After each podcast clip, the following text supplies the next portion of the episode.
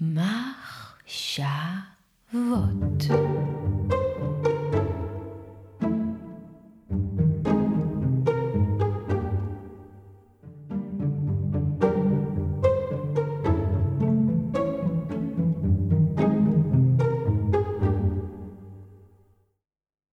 קרה לנו דבר נורא. אסון, תופת, גיהנום. כל מי שאני מדבר איתו פשוט אומר שאין מילים, אין מילים כדי לתאר את זה. המטרה היחידה של הפרק הזה תהיה לנסות לתת כמה מילים לדבר הזה שקרה, כדי להצליח לתפוס דבר שהוא בלתי נתפס, או לפחות כדי להבין משהו על התופעה הזאת,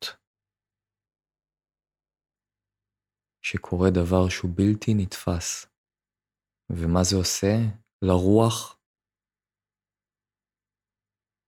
למצב הרוח, שכרגע הוא מצד אחד סוער, מצד שני עגום וירוד.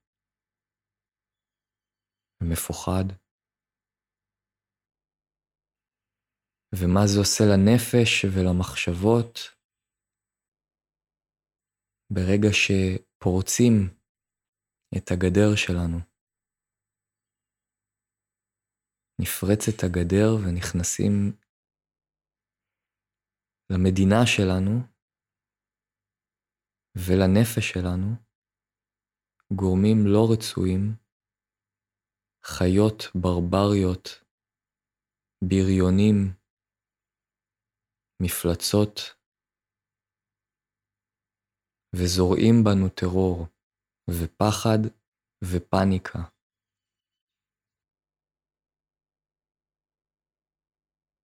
לא סתם זה מתערבב, הפריצה האמיתית למדינה, לגבולות המדינה, הפרצה בגדר, והפרצה בנפש שדברים אה, נכנסים. ברגעים האלה נפתח איזה שער, שני העולמות קורסים זה לזה. יש איזה פתח פתאום שיכולים לעבור בו דברים מעולם שהוא ממשי, לעולם שהוא נפשי וסמלי ושל מחשבות.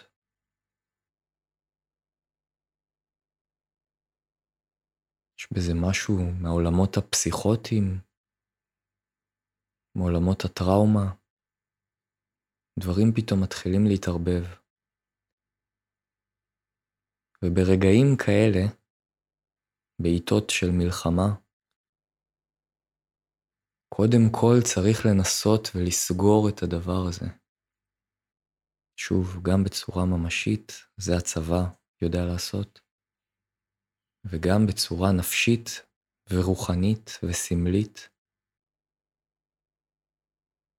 צריך לאחות את זה, להחזיר את החוסן לגדר, להגדרות שלנו, להבנה שלנו.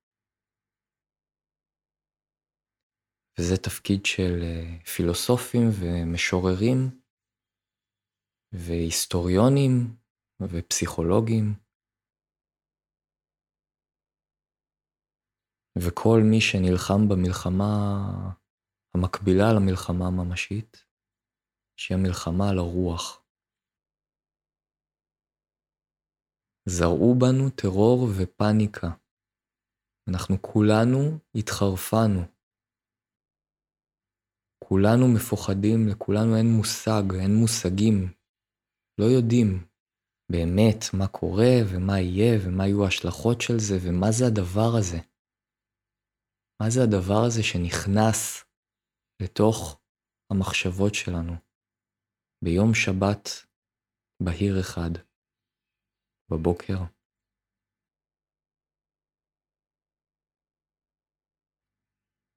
אנחנו כולנו מעין השקפות ונקודות מבט מחולקות, כל אחד יש לו את הזווית שלו, שממנה הוא מביט במציאות ובמה שמתרחש. ובאותו יום שבת כל אחד ראה דבר אחר. היו כאלה שהתעוררו בבוקר לצליל המרנין של האזעקה ולבומים. היו כאלו שמישהו העיר אותם או אמר להם משהו. היו בדיוק בחופשה ומישהו אמר להם, שמעתם מה קרה? יש מלחמה. ולהם זה נכנס במילים. היו כאלה שהמזל שלהם היה גרוע מאוד, והם היו שם. באחד מהקיבוצים, או במסיבה, או כחיילים או שוטרים, ואליהם הדבר חדר בדברים שהם ראו, ממש בחושים, והרגישו על הגוף שלהם, תמונות מזוויעות, ואחר כך גם עובדות שצריך להתחיל להתמודד איתן, אם אפשר. על קרובים שהם איבדו או שנחטפו. כל אחד חדר אליו משהו קצת אחר, מזווית שונה, ואנחנו צריכים איכשהו לספוג את זה.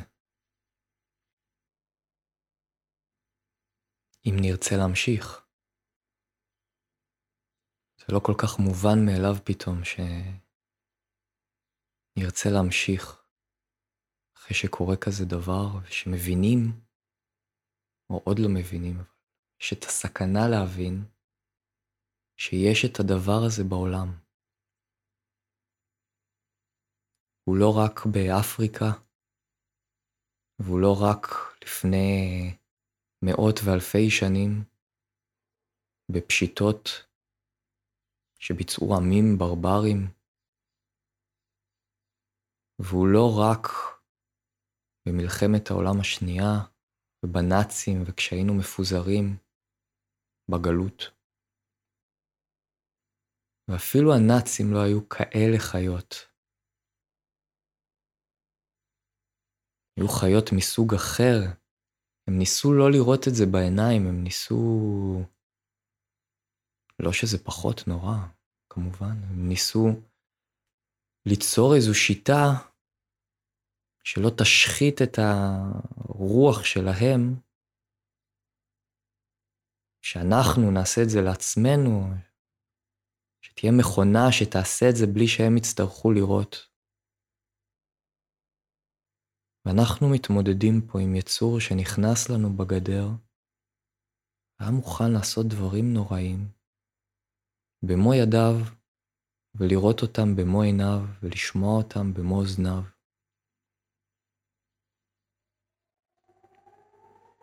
ונמשיך עוד רגע. האזעקה היא אצלי ולא אצלכם.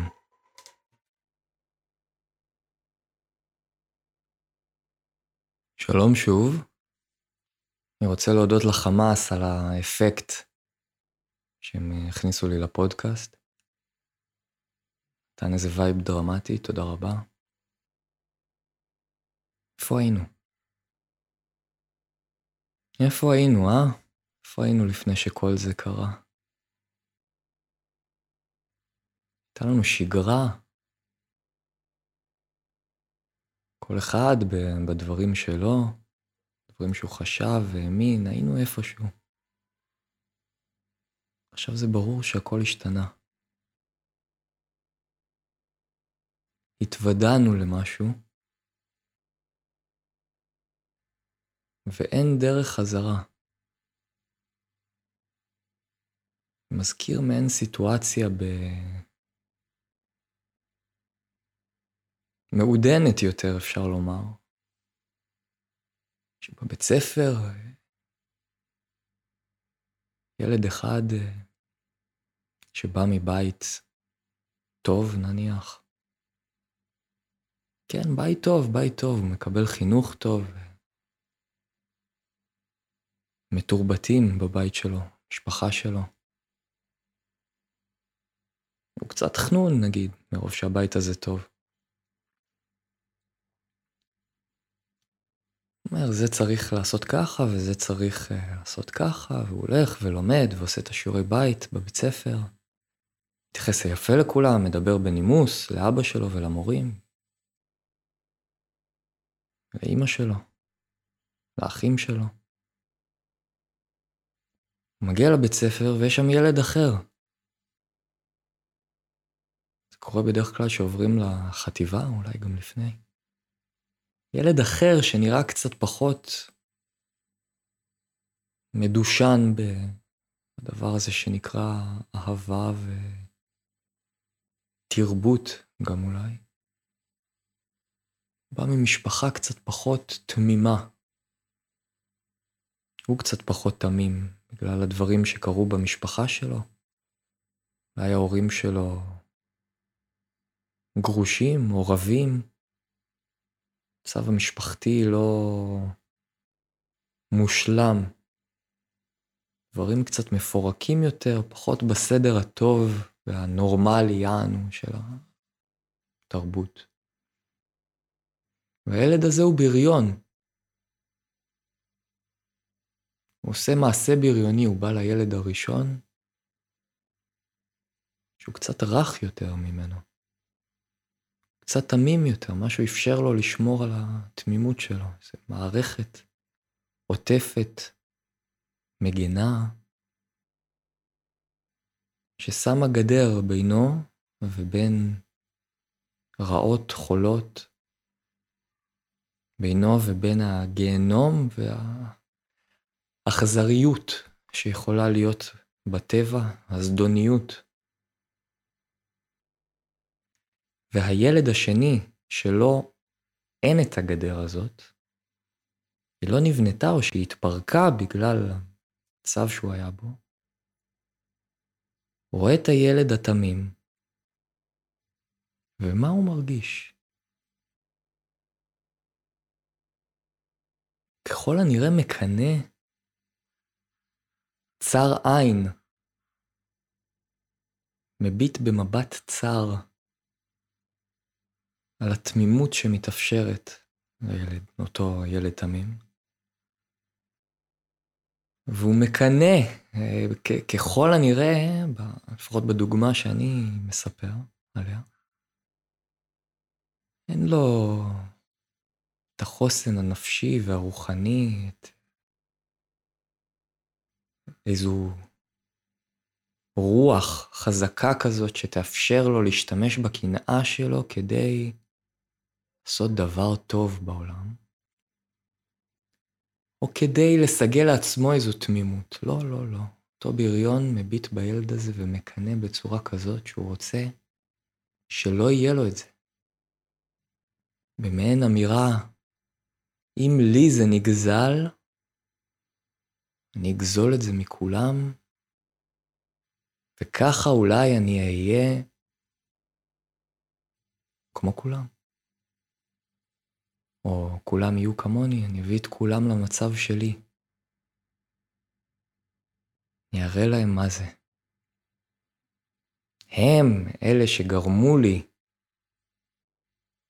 להיות במצב שבו אני נמצא, זר, מוזר, מוגלה, דחוי, כזה שיודע יותר מדי, כזה שיודע יותר משהוא יכול לדעת.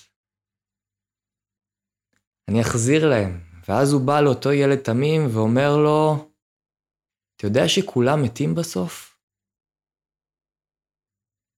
אתה תמות, וההורים שלך ימותו, וכל מי שאתה מכיר ימות. והוא מחדיר אליו את אותה ידיעה שהוא מחזיק בה, אותו בריון, אלים, מניאק. מכניס את זה לאותו ילד תמים והוא רוצה להשחית את התמימות שלו. הוא רוצה לזרוע בו פחד, טרור, זוועה, פאניקה. אם נותרו כאן עוד שמאלנים במדינה הזאת, אז יכול להיות שביום שישי ניסו לפתור את, אה, את השאלות של חידון הארץ, 20 השאלות, ונתקלו בשאלה מניין מגיעה המילה פאניקה, מה המקורות שלה? התשובה לה היא, ככל הנראה, מהאל פן. במיתולוגיה היוונית זה אל שנראה כמו שד, או יותר נכון שדים נראים כמוהו. כי הוא מעין האנשה של הטבע.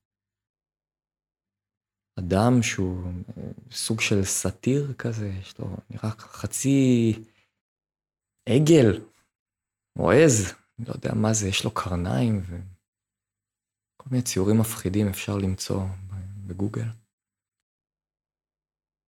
והוא נחשב תמיד למשהו מאוד מסעיר ש... ומפתה, כמו הטבע, שיכול להיות סוער מדי ומפחיד ומאיים. ובאופן טבעי, בהתפתחות תקינה ונורמלית, אדם נחשף לאמיתות האלה של הטבע בצורה הדרגתית. כשהוא תינוק, לא, לא מפילים עליו את הדברים האלה, גם כשהוא ילד, אנחנו שומרים על הילדים שלנו מפני התוודעות לכל מיני עובדות ואמיתות. לפעמים אנחנו עושים את זה יותר מדי ומגוננים יתר על המידה, וגם לזה יש בעיות. ולפעמים אנחנו עושים את זה נכון. קצב כזה שיהיה אפשר לעכל את זה לאט לאט. אפשר לזרוק ילד קטן לתוך הג'ונגל, נכון? אי אפשר לספר לו ישר שכולם מתים בסוף. ובטח ובטח שאי אפשר לספר לו שיכולים להיות דברים כאלה כמו הדברים שקרו באסון עכשיו. אנשים, עדיף שיעבירו חיים שלמים אולי בלי להבין שיש את הדבר הזה. אנחנו כבר לא בג'ונגל, אנחנו לא חייבים את זה. ולצערי הרב, מסתבר עכשיו לכולם שאנחנו כן. בג'ונגל הזה, או שלפחות הוא יכול לפרוץ את גדרותינו ולחדור אלינו לכמה ימים, ואולי אפילו ליותר. אז כעת אנחנו מדינה שלמה שנמצאת במצב של טראומה. פרצו את הגוף, אני כרגע מדבר על הגוף הנפשי, למרות שזה גם הממשי. פרצו אותו ואנחנו צריכים איכשהו לספוג את הדברים שקרו, את המראות שראינו, כל אחד מהזווית שלו, ולנסות לשמור על הדבר היפה הזה שאנחנו בונים כאן. לעכל את הדברים האלה איכשהו, אולי אפילו להשתמש בהם כדי לבנות משהו חסין יותר ומחוסן יותר ומחושל יותר וחזק יותר. במילים אחרות, אם הדברים שנחשפנו אליהם יצליחו להשחית את התמימות שלנו, ולא רק את התמימות, את התרבותיות שלנו, את החדווה שאנחנו מוצאים בחיים, את האהבה שיש בנו, כלפי המשפחה וכלפי עצמנו וכלפי אנשים בכלל, וחברים ומורים, וכלפי העבודה שלנו וכלפי המדינה והעם והמסורת שלנו. אם הטרור יצליח להשחית את זה, הוא ניצח. ולכן המלחמה הפסיכולוגית, הנפשית, מלחמת הרוח שמתנהלת במקביל למלחמה האמיתית, המטרה שלה היא לא לאבד את זה. המטרה שלה היא להצליח להפוך את הדברים ככה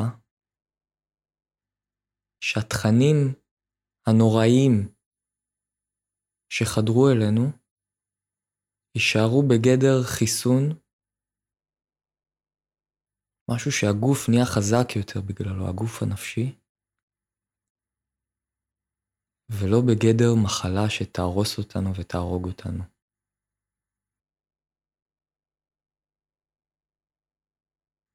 יש לי דוגמה לזה.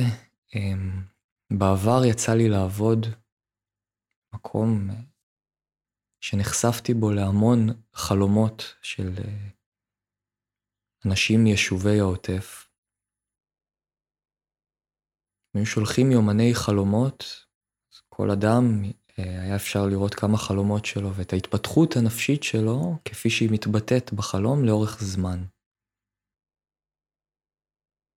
מן הסתם היו בחלומות הרבה תכנים שקשורים לטילים ומתקפות כאלה ולמחבלים. חלום שחזר על עצמו הוא שיש מחבל שרודף אחרי הבן אדם, והיה אפשר לראות כמה תרחישים שונים בחלומות, שכפי שאני ראיתי את זה, ניבאו את היכולת להתפתח, היכולת של הנפש להמשיך לצמוח ולהישאר בריאה. והמשתנה הכי חשוב שם היה מידת האקטיביות של החולם, של הדמות הראשית בחלום. עכשיו חשוב להבהיר, אני לא מדבר בכלל על הזבלים האמיתיים שחדרו לנו למדינה, אין שום קשר אליהם, אני מדבר על מה שמתחולל בתוך הנפש שלנו ושל האנשים שחוו את הזוועות האלה מקרוב ומרחוק. רק על הנפש שלנו. התוקפים האמיתיים צידי שימותו בייסורים גם בעולם הזה וגם בעולם הבא. אי שם מתחת לאדמה.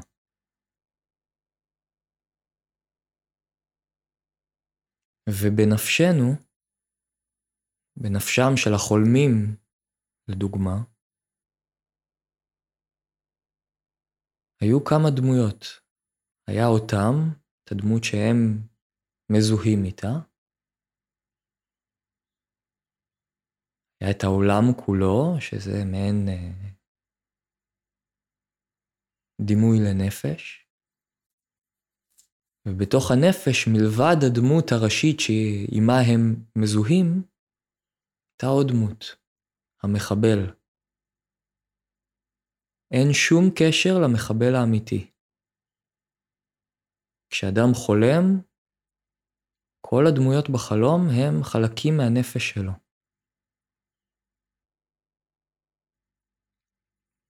ודמות המחבל בחלום מסמלת את כל הרעות החולות, את כל מה שזר לו, מעין חייתיות כזאת שעלולה לתקוף אותו ושרודפת אותו ורודפת אחריו, והיא חזקה ומפחידה. בכל החלומות הדמות הראשית, אפשר לקרוא לה האני, הדמות הזאת לא ידעה מה הוא רוצה המחבל. הוא היה רודף והאני היה בורח. במציאות, מן הסתם, זה מה שצריך לעשות, אלא אם כן יש רובה ואז יורים בו בחזרה. בחלומות, ובנפש, ואחרי שהאירוע קורה ונשארים עם הזיכרונות מהאירוע, לא בטוח שזה הדבר הנכון לעשות, לברוח. היה אפשר לראות בחלומות שהיו אה, דמויות ראשיות שכאלה, לא ברחו, או הפסיקו לברוח, או שהמחבל תפס אותה ממש בחלום, ומלבד אולי אה, חלומות בודדים ששם המחבל באמת אה, רצה לפגוע, ברוב המוחלט של החלומות, הוא פתאום שיתף במשהו, הוא פתאום אמר משהו לדמות הראשית שברחה עד עכשיו. הוא שיתף באיזה משהו מהכאב שלו אפילו. היה איזה מגע בין אה, האני לבין הדחפים האלימים והיצריות והטבע והחייתיות.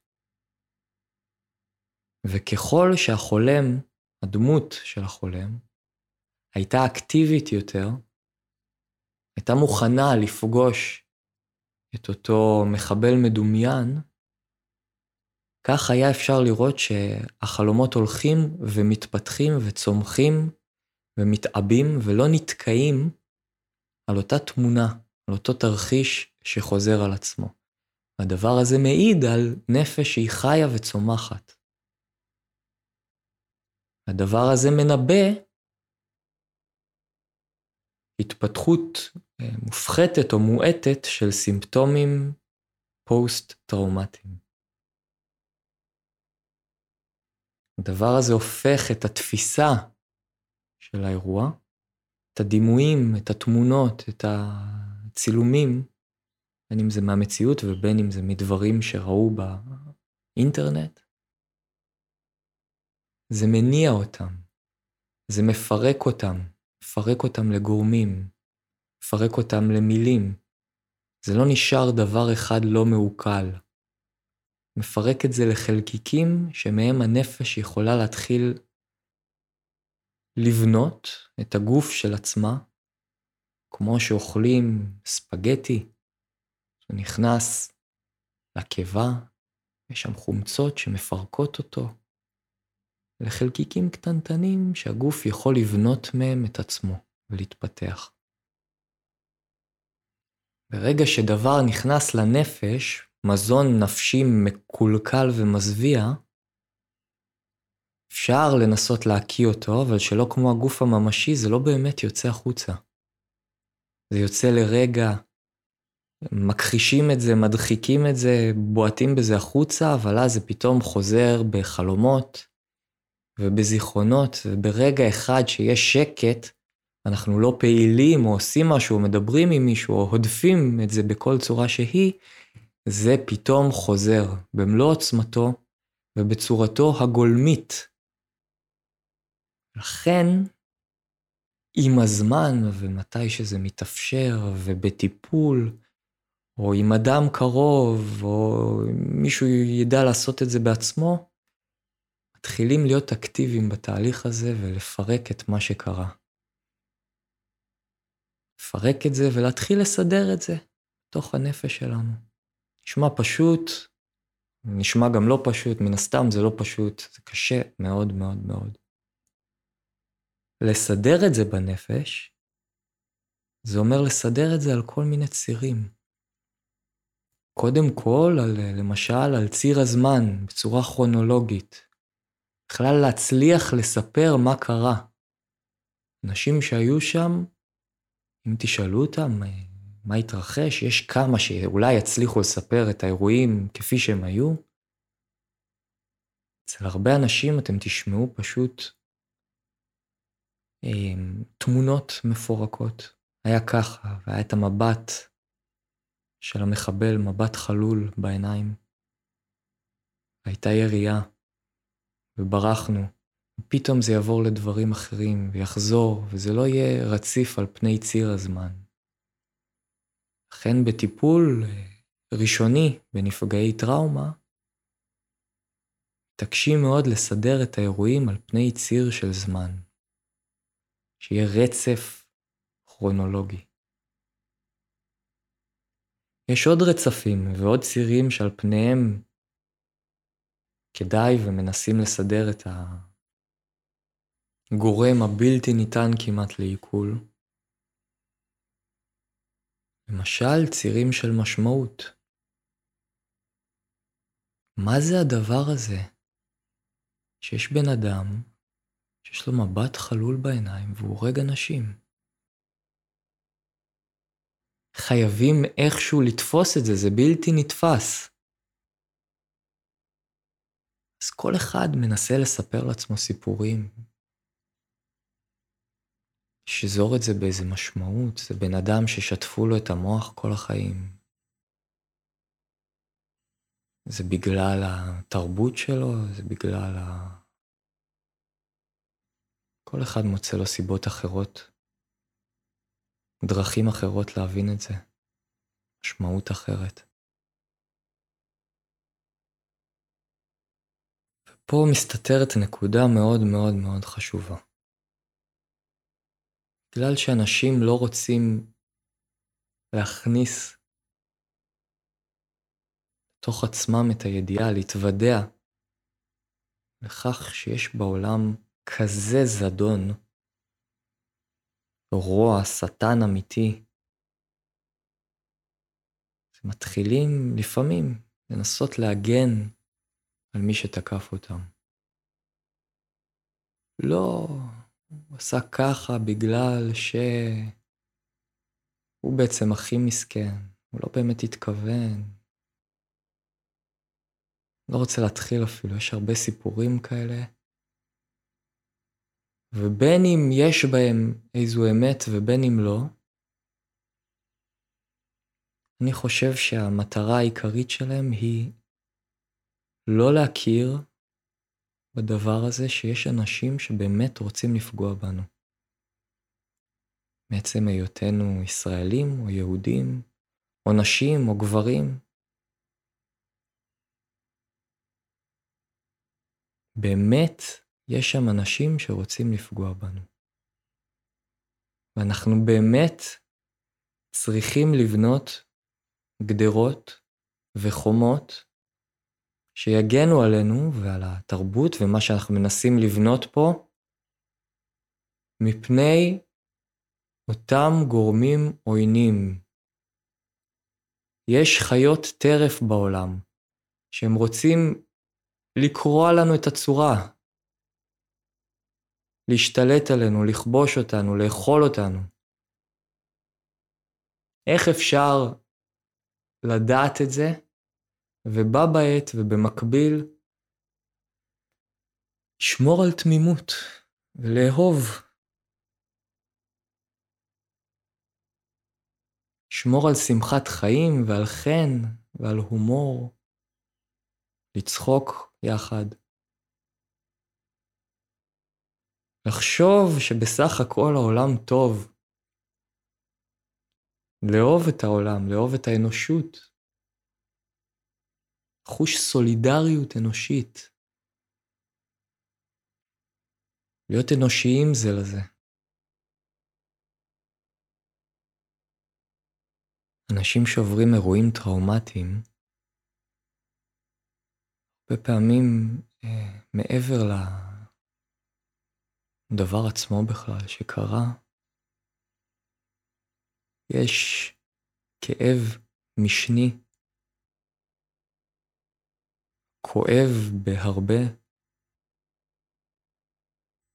גרוע יותר אפילו מהדבר שקרה, והוא הניכור שלפתע הם מוצאים את עצמם בתוכו, בינם ובין אהוביהם. הם יודעים משהו שאחרים לא יודעים. משהו שמבדיל אותם, שהופך אותם ל... בתחושה שלהם לזרים ולמוזרים, לכאלה שאנשים אפילו אולי מפחדים לשמוע את מה שהם עברו, לא רוצים לדעת. זה קורה לאנשים שחוזרים ממלחמות, או לנשים שעברו הטרדות מיניות. ואם יש איזה יתרון, אם אפשר בכלל להגיד דבר כזה למה שהתרחש עכשיו במדינה שלנו, זה שאנחנו כולנו, צורות אחרות, אבל כולנו בתוך הטראומה הזאת. משהו נפצע ממש בצורה קולקטיבית בכולנו, ואנחנו יכולים להתאחד סביב זה, ולחבק את הקורבנות של מה שקרה, לעזור להם לעכל את זה, להקל על הסבל שלהם ולעכל את החרא הזה שקרה להם. דיברתי עם מישהי שחזרה מהמסיבה הנוראית, והיא אמרה לי שיותר מהכל, מה שהפחיד אותה, היה שהיא הביטה במראה כשהיא חזרה הביתה, וראתה עיניים חלולות, היא לא הכירה את עצמה. ראתה איזה ריקות כזאת שהיא לא ידעה שהיא מסוגלת לה.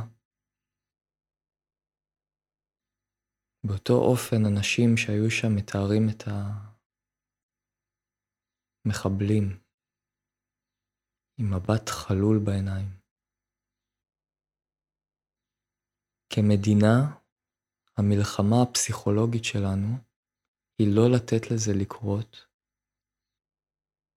לא לתת לחלל הזה לחלחל אלינו, להחלות אותנו, ולהפוך את הדברים שאנו מוצאים קדושים ומקדשים אותם לחול חסר משמעות.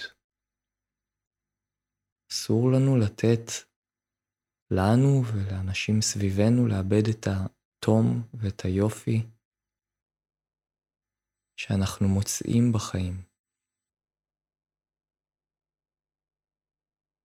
עצה שלי,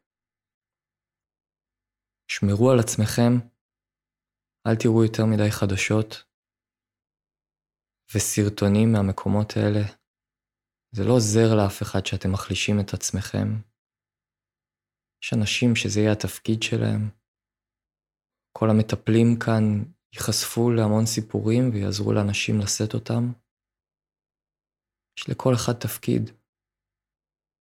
אם אתה משורר, תמצא את הפנאי לכתוב שיר, אם אתה חייל, תילחם. אם אתה מטפל, תטפל.